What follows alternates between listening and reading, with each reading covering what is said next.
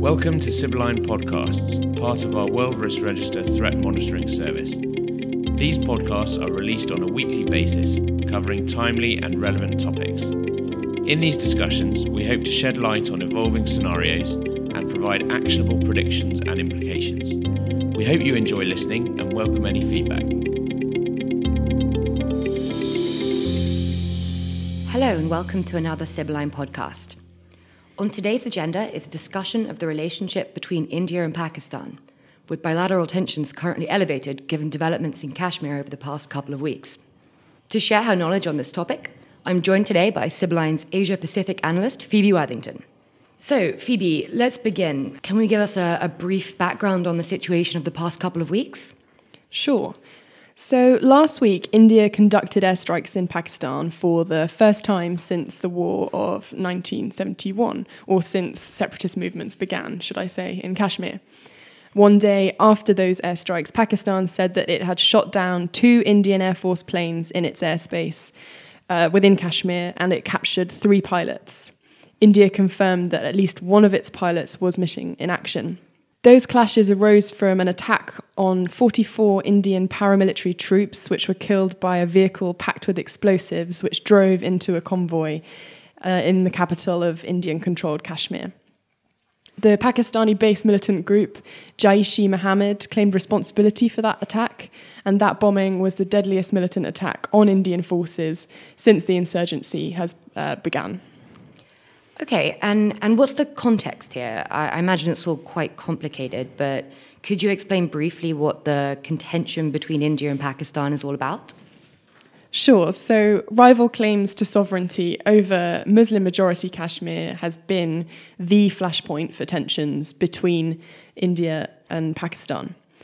Both countries' claim to Kashmir is mistakenly seen as a source of national pride. And whilst that's certainly how it's it's framed domestically, it's actually wanted by both sides for very important strategic reasons.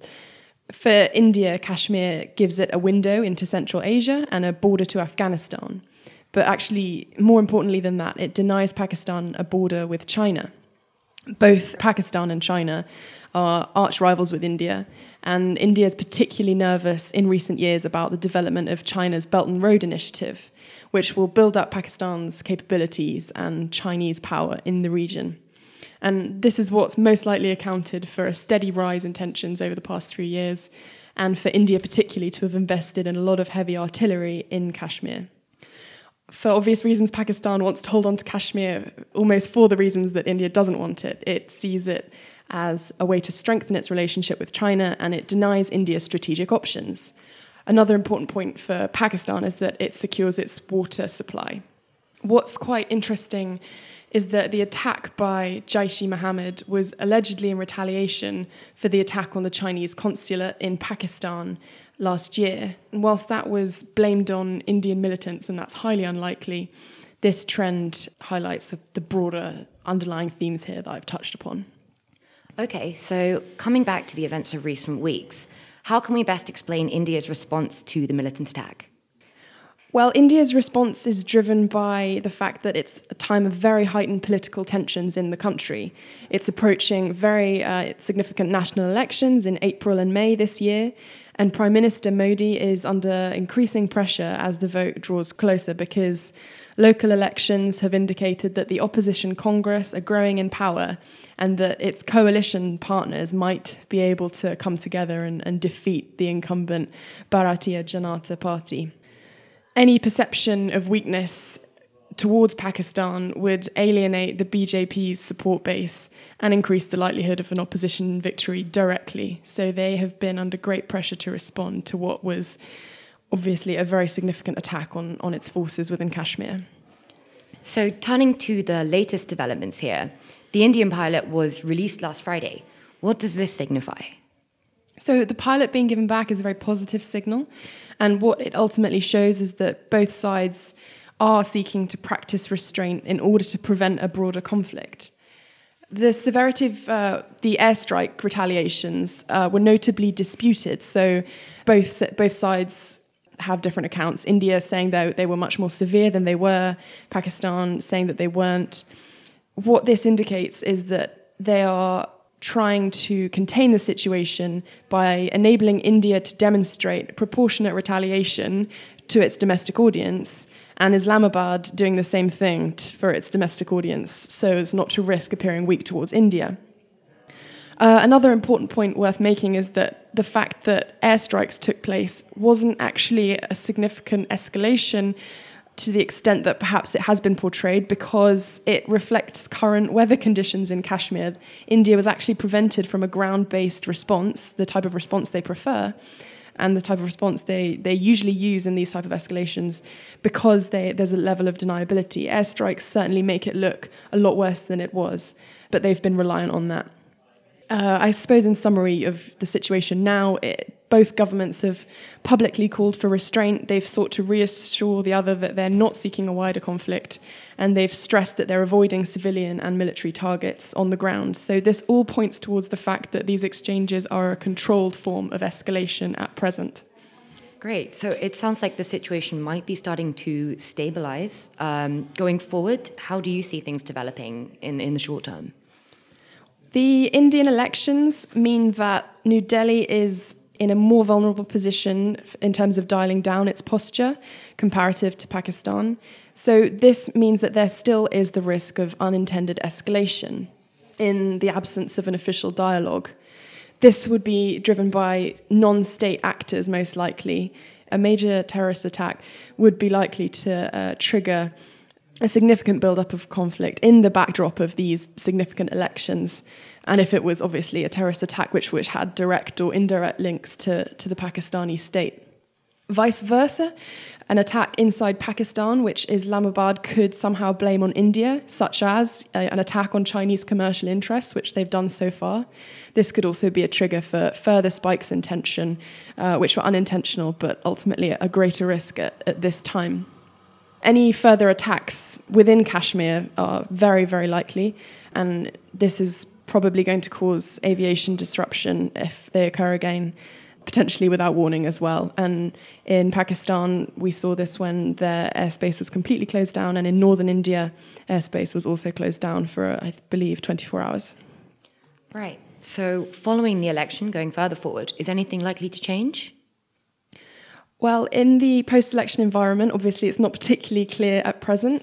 There's a lot of factors to take into consideration which will become clearer within the next few weeks. But I would su- suggest that India's main condition for engagements with Pakistan is to see that Pakistan has somehow made progressions in counterterrorism measures. So, this is the theme which is likely to dominate in the post election environment, uh, meaning that their foreign policy will, will have a broad continuity regardless of who wins, whether it's Modi or a, or a Congress led victory. But that said, a Congress coalition would be likely to weaken a more unanimous foreign policy and so therefore increase the risk of miscalculation. Like I say, this will become clearer as we get nearer to the elections and we can reassess the standing of the country's foreign policy priorities. And, and what about in Pakistan? Well, something which has come to my attention in recent weeks is the likelihood of a US withdrawal from Afghanistan. And what this might mean, or a major withdrawal of US troops might mean for Afghanistan, is that it will become a weaponry and, and training hub for militants, which in turn will make it a greater threat to Pakistan, or pa- with, it will have a greater influence on Pakistani militants and their capability.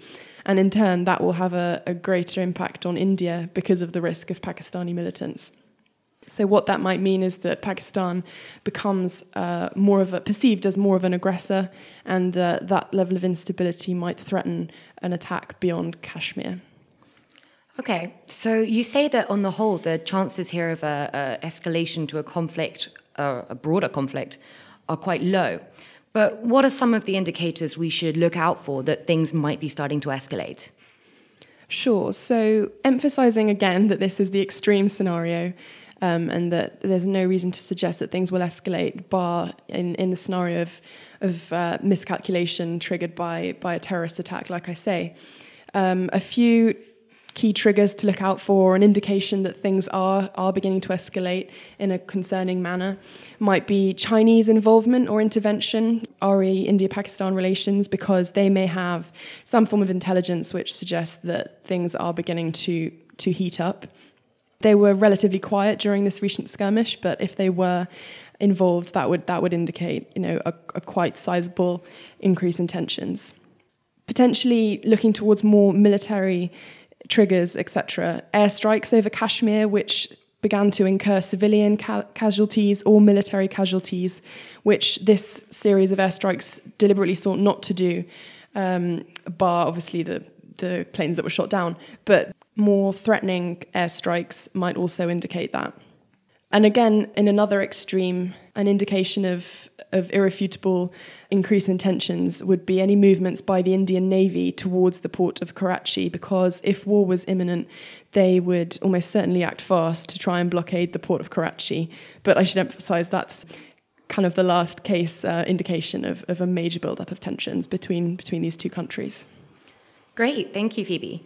So it sounds to me like while the situation is likely to remain stable for the near future, there are a number of potential triggers here. So it's definitely a scenario that we at Sibylline will continue to monitor closely over the weeks and months ahead. And that brings our podcast to an end. We hope you found it interesting and informative, and we welcome any questions or comments you may have.